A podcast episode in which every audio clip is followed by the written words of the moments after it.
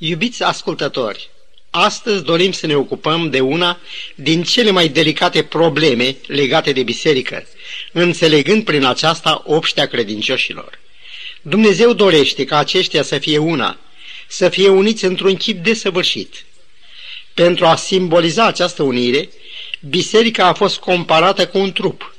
Domnul Hristos, căpetenia bisericii, a fost socotit drept capul acestui trup – să citim în privința aceasta în 1 Corinteni, capitolul 12, începând cu versetul 13. Noi toți în adevăr am fost botezați de un singur duh, ca să alcătuim un singur trup. Astfel trupul nu este un singur mădular, ci mai multe. Voi sunteți trupul lui Hristos și fiecare în parte mădularele lui. Iar în Efeseni 5 cu 30 scrie că noi suntem mădulare ale trupului lui, carne din carnea lui și os din oasele lui. Suntem uimiți să constatăm în ce strânsă legătură cu Dumnezeu ne-a adus Evanghelia.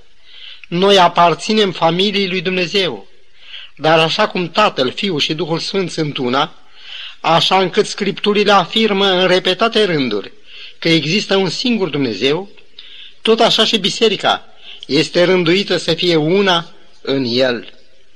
El nu s-a mărginit doar la a-și da viața pentru iertarea și mântuirea noastră. El vrea ca noi să fim una cu El. Să privim cu respect și uimire iubirea de neînchipuit a Mântuitorului nostru, care s-a pogorât din cer ca să ia și să poarte chipul nostru. El cel nemărginit s-a făcut părtaș cărne și sângele omenesc.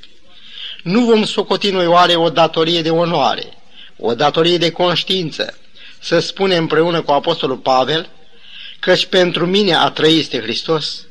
Și tot în Filipeni, la capitolul 3, versetele 9 și 10, el își pune această țintă, să fiu găsit în el și să-l cunosc pe el și să mă fac asemenea cu moartea lui. Iisus ne-a unit cu el și cu Dumnezeu prin moartea lui. De aceea și Apostolul Pavel dorește să se facă asemenea cu moartea lui. Iată motivul pentru care el declară, am fost răstignit cu Hristos și trăiesc.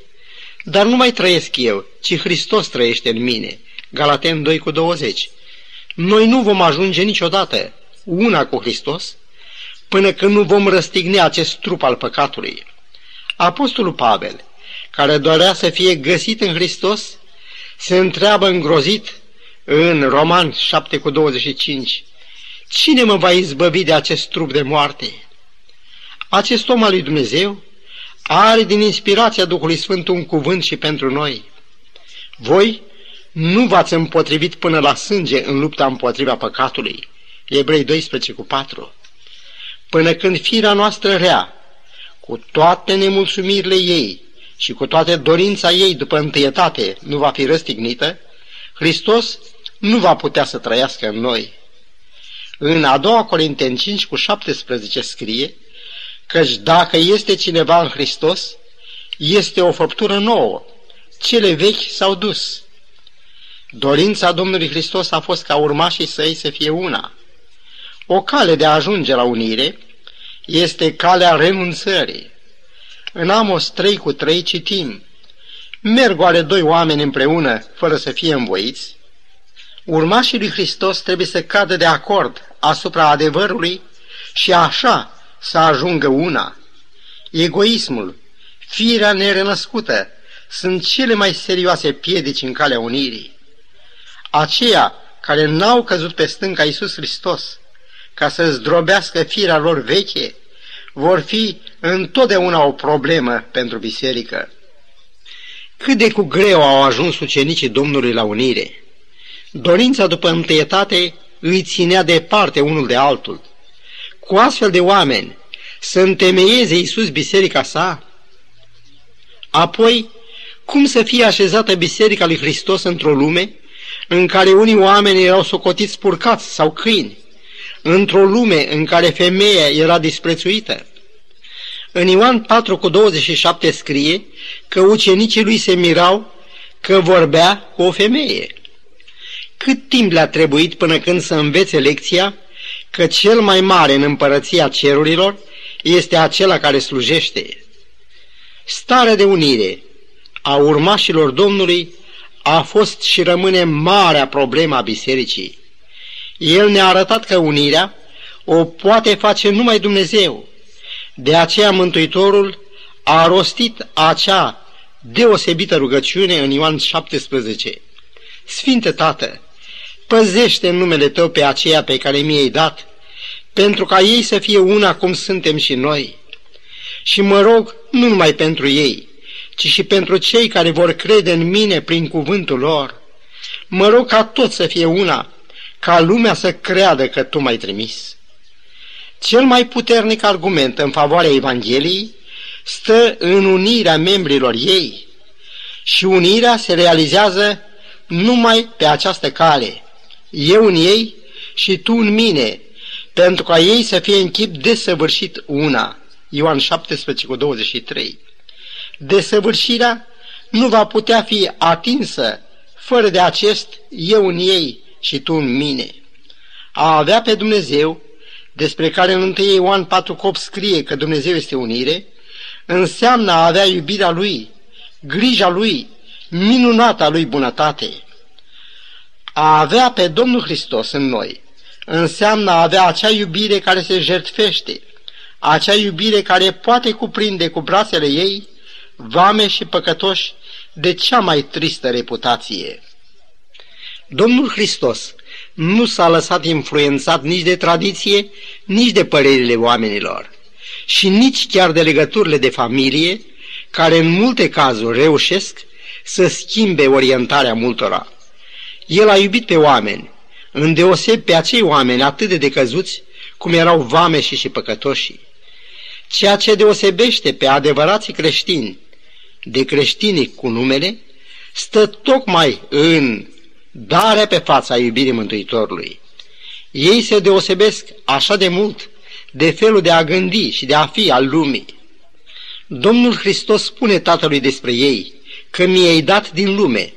Pentru ei mă rog, pentru aceea pe care mi-ai dat tu, pentru că sunt ai tăi și eu sunt proslăvit în ei. Dacă medităm la aceste cuvinte ale Domnului, înțelegem, din cuvintele pentru că sunt ai tăi, că biserica este proprietatea lui Dumnezeu. Iar din afirmația și tu mi-ai dat, reținem gândul că ea este un dar al Tatălui pentru Fiul, ca El să fie proslăvit în ei. Și câtă duioasă grijă se poate vedea din rugăciunea Sfinte Tată, păzește în numele Tău pe aceea pe care mi-ai dat, pentru ca ei să fie una cum suntem și noi. Ioan 17 cu versetul 11. Există într-adevăr primejdia de a nu atinge sublima țintă de a fi una – și câtă dezonoare aduce numele lui Dumnezeu neunirea. Dar să vedem mijloacele de care se folosește Domnul pentru realizarea mult doritei uniri. Cuvântul ne spune, căutați să păstrați unirea Duhului prin legătura păcii, Efesen 4 cu 3.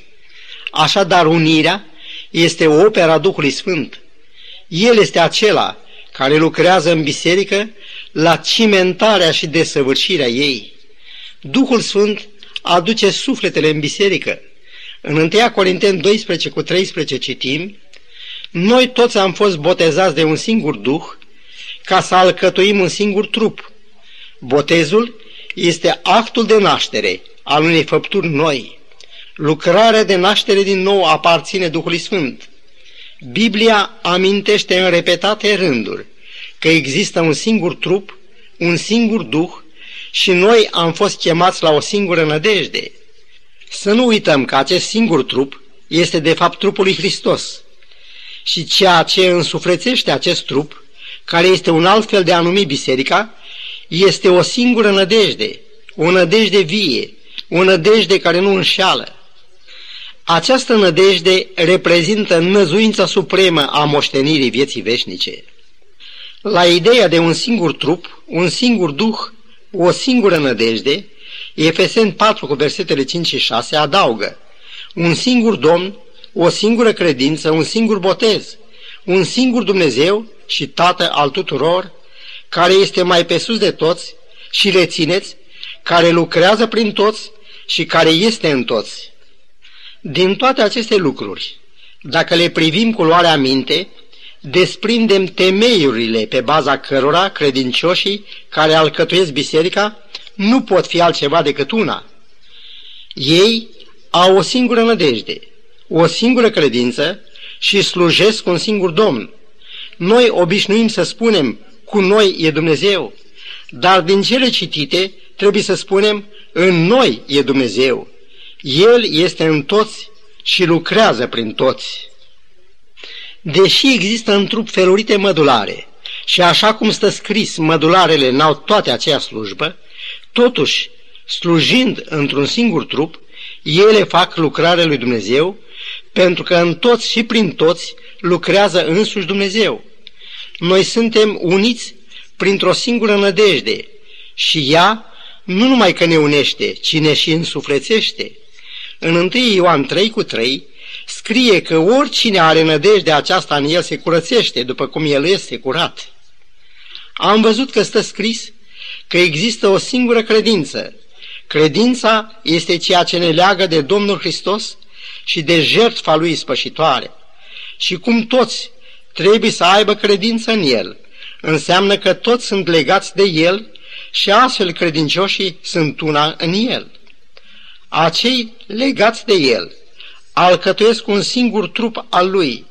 Acel singur botez este un simbol al morții și învierii Domnului Hristos.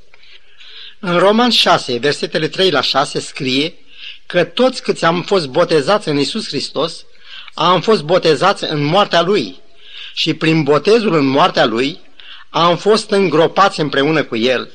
Îngăduiți-mi să mă opresc o clipă ca să lăsăm să treacă prin fața ochilor minții solemnul act al botezului. Cel cufundat în apă, de fapt, sub apă, este asemenea unui îngropat. Dispare pentru o clipă în mormântul de apă și nici măcar nu mai respiră. Și cuvântul continuă. Noi, deci, prin botezul în moartea lui, am fost îngropați împreună cu el, pentru ca după cum Hristos a înviat din morți, prin slava Tatălui, tot așa și noi, prin mâinile botezătorului, suntem scoși din mormântul de apă, asemenea sculării Domnului Isus din morți. Scoaterea din apă simbolizează învierea. Aceasta înseamnă o viață nouă sub conducerea Duhului Sfânt. Dar mai există o semnificație a botezului. Și iată ce spune în continuare cuvântul Domnului. Omul nostru cel vechi a fost răstignit împreună cu el pentru ca trupul păcatului să fie dezbrăcat de puterea lui, așa ca să nu mai fim robe ai păcatului. De răstignirea omului vechi cu patimile și poftele lui, depinde atât progresul în viața spirituală, cât și unirea în biserică. Dar botezul în moartea lui Hristos este și un legământ. Prin acesta credinciosul se leagă de Domnul lui și devine una cu el, așa cum mlădița este una cu vița din care primește putere de viață. Cuvântul Domnului ne-a mai amintit că există un singur Duh care ne ajută în slăbiciunile noastre și ne îndrumă pe toți tocmai pentru a ajunge să fim una. Ni se mai spune că avem un singur Domn care ne-a arătat mântuirea Lui și ne-a unit în dragostea Lui. Și suntem fericiți să aflăm că există un singur Dumnezeu și El este Tatăl nostru al tuturor. Și dacă aparținem familiei lui Dumnezeu, înseamnă că noi suntem una și de asemenea și una în El. Ca urmare a tot ce am văzut până aici, este faptul că adevărații credincioși gândesc și judecă la fel. Și iată cuvântul pe care ne bazăm când facem o asemenea afirmație. Dumnezeu răbdării și al mângâierii să vă facă să aveți aceleași simțiminte unii față de alții, după pilda lui Isus Hristos, pentru ca toți, împreună cu o inimă și cu o gură, să slăbiți pe Dumnezeu Tatăl Domnului nostru Isus Hristos. Roman 15, versetele 5 și 6. Și încă un citat. Vă îndemn, fraților, pentru numele Domnului nostru Isus Hristos, să aveți toți același fel de vorbire, să nu aveți desbinări între voi, ci să fiți uniți în chip desăvârșit, într-un gând și o simțire. Așadar, Biserica lui Dumnezeu trebuie să dea pe față unire în simțiminte, gândire și fapte. Desigur, versetele amintite nu vor să mărginească biserica la o activitate șablon, căci asemuirea bisericii cu un trup vorbește de o unitate în fel de fel de lucrări și fapte, dar care toate duc la bunăstarea trupului. Trupul are multe organe și fiecare din acestea joacă un rol vital în organism. Dar prin toate aceste organe, Duhul Sfânt exercită conducerea bisericii, căci Duhul dă fiecăruia în parte cum voiește. Reușita bisericii în împlinirea misiunii ei atârnă de participarea tuturor membrilor ei înzestrați cu felurite daruri. Domnul Hristos a spus că El este vița și pe noi ne-a asemuit cu niște mlădițe. După cum rădăcina dă puteri de viață și rodnicie mlădiților, tot așa Hristos dă putere celor ce alcătuiesc biserica sa să-și împlinească asemenea mlădiților lucrarea dată lor de Dumnezeu. Trebuie să spunem apăsat că felurimea darurilor nu aduce cu sine o felurime de credințe. Darurile ajută doar la propovăduirea unei singure credințe. Ea a fost dată sfinților odată pentru totdeauna. Apocalips 14 cu 12 scrie, Aici este răbdarea sfinților, care păzesc poruncele lui Dumnezeu și credința lui Isus. Unirea din punctul de vedere al învățăturii și misiunii bisericii este esențială. Luptele dintre cei ce s-au numit creștini au adus un rău incalculabil prestigiului bisericii și misiunii ei. Mântuitorul s-a rugat ca ei să fie în chip desăvârșit una, ca să cunoască lumea că tu m-ai trimis și că i-ai iubit. Mă întreb dacă indiferența, probabil a celor mai mulți, față de problema strângerii rândurilor bisericii, nu este comparabilă cu cele petrecute pe timpul lui Isaia, când stă scris că fiecare își vedea de drumul lui. Însă, așa cum ați observat, Domnul arată că recunoașterea trimiterii lui în lumea celor străini de planul de mântuire atârnă de tabloul unei biserici care este în chip de săvârșit una. Să nu uităm că Mântuitorul, pentru a se face una cu neamul omenesc, a renunțat la armoniile și bucuriile de nedescris ale cerului. El, ființa atât de iubită și adorată, a luat un chip de rob și nu numai atât, el a îndurat disprețul, lepădarea și moartea din mâna celor pe care venise să-i salveze. Și aceasta pentru că iubea. În timp ce el a renunțat la toate pentru noi, Unora le e greu să renunțe măcar la o părere pentru a promova spiritul unirii în biserică. Unirea face puterea. O biserică este înfloritoare și puternică atunci când membrii ei sunt uniți cu Hristos și unii cu alții. Dumnezeu a dorit ca biserica sa să fie un model pentru o lume dezunită, o lume divizată, o lume fărâmițată, în care egoismul a luat locul iubirii de oameni. A fi de partea unirii însemnează adesea să porți o cruce. De dragul unirii cu noi, Isaia 50 cu 6 scrie despre Domnul, Mi-am dat spatele înaintea celor ce mă loveau și obrajii înaintea celor ce îmi smulgeau barba și nu mi-am ascuns fața de ocări și de scuipări. Învățătura aceasta, el a lăsat-o și urmașilor săi. Dar eu vă spun, să nu vă împotriviți celui ce vă face rău, ci oricui te lovește peste obrazul drept, întoarce și pe celălalt. Oricui vrea să se judece cu tine, să-ți ia haina, lasă și cămașa. Dacă te silește să mergi cu el o milă, mergi două. Un așa preț a plătit Mântuitorul. Isaia l-a comparat cu un miel pe care îl duci la măcelărie și cu o oaie mută înaintea celor ce o tund. El n-a deschis gura. Dacă ne gândim că unirea este ceea ce așteaptă Isus să vadă la noi și dacă socotim că a fi în mod desăvârșit una va constitui cel mai puternic argument cu privire la puterea Evangheliei, atunci cred că vom fi gata să plătim prețul. Lucrul acesta va aduce împărăția lui Dumnezeu în inimile oamenilor și va grăbi chiar ziua venirii Domnului Hristos pentru ca să ne ia acasă la Tatăl Lui și la Tatăl nostru. În Galaten 6 cu 2 scrie, Purtați-vă sarcini unii altora. Unirea nu e o teorie, ea cere o lucrare adesea istovitoare, dar cu rezultate fericite și veșnice. Locul de unde ar trebui să începem să lucrăm pentru unire este căminul. Aici învățăm nu numai să purtăm poveri, ci și adesea o cruce. Niciodată nu se va ajunge la unire dacă nu ne luăm timp să lucrăm pentru ea. În Roman 14 cu 1 scrie, primiți bine pe cel slab în credință și nu vă apucați la vorba asupra părerilor îndoielnice. Iar în Roman 15 cu 1, cuvântul Domnului ne spune, noi care suntem tari, suntem datori să răbdăm slăbiciunile celor slabi și să nu ne plăcem nouă înșine. Iar versetul 3 continuă, căci Hristos nu și-a plăcut lui însuși. Nimic nu favorizează mai mult unirea decât lucrarea pentru o cauză comună. Noi ne putem uni pentru a iniția o lucrare pentru cei pierduți sau a construi o biserică, a îndruma tineretul, a ajuta pe cei în necaz.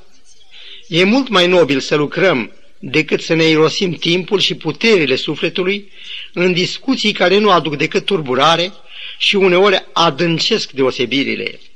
Apostolul Pavel ne dă un sfat asupra căruia trebuie să cădem de acord. Urmăriți pacea cu toți și sfințirea, fără de care nimeni nu va vedea pe Dumnezeu. Scumpul meu prieten, nu vrei să mergi și tu pe calea păcii cu Dumnezeu și a sfințirii? Știind că Isus te-a căutat ca să-ți dea mântuirea și viața veșnică, n-ai vrea să te lași găsi de El, să te lași îndruma de El. Din cartea Apocalipsa aflăm că Domnul vine curând, dar nu numai că vine curând, El are și o plată cu El. Toți cei care l-au urmat și l-au ascultat vor primi drept plată o împărăție și viața veșnică. El stă chiar azi la ușa ta, El bate și așteaptă ca să-i deschizi, să-L primești ca Domn și Mântuitor al tău. Nu ezita, nici nu amâna. Cel ce te cheamă e chiar Mântuitorul tău. Să încheiem cu o rugăciune. Părinte Ceresc, ochii tăi au văzut pe cei care astăzi au ascultat cuvântul tău. Ei au venit la tine, luminează-i, binecuvântează-i și ajută-i să aibă parte de a vedea fața ta în împărăția ta. Te rugăm toate aceste lucruri în numele Domnului nostru Isus Hristos. Amin.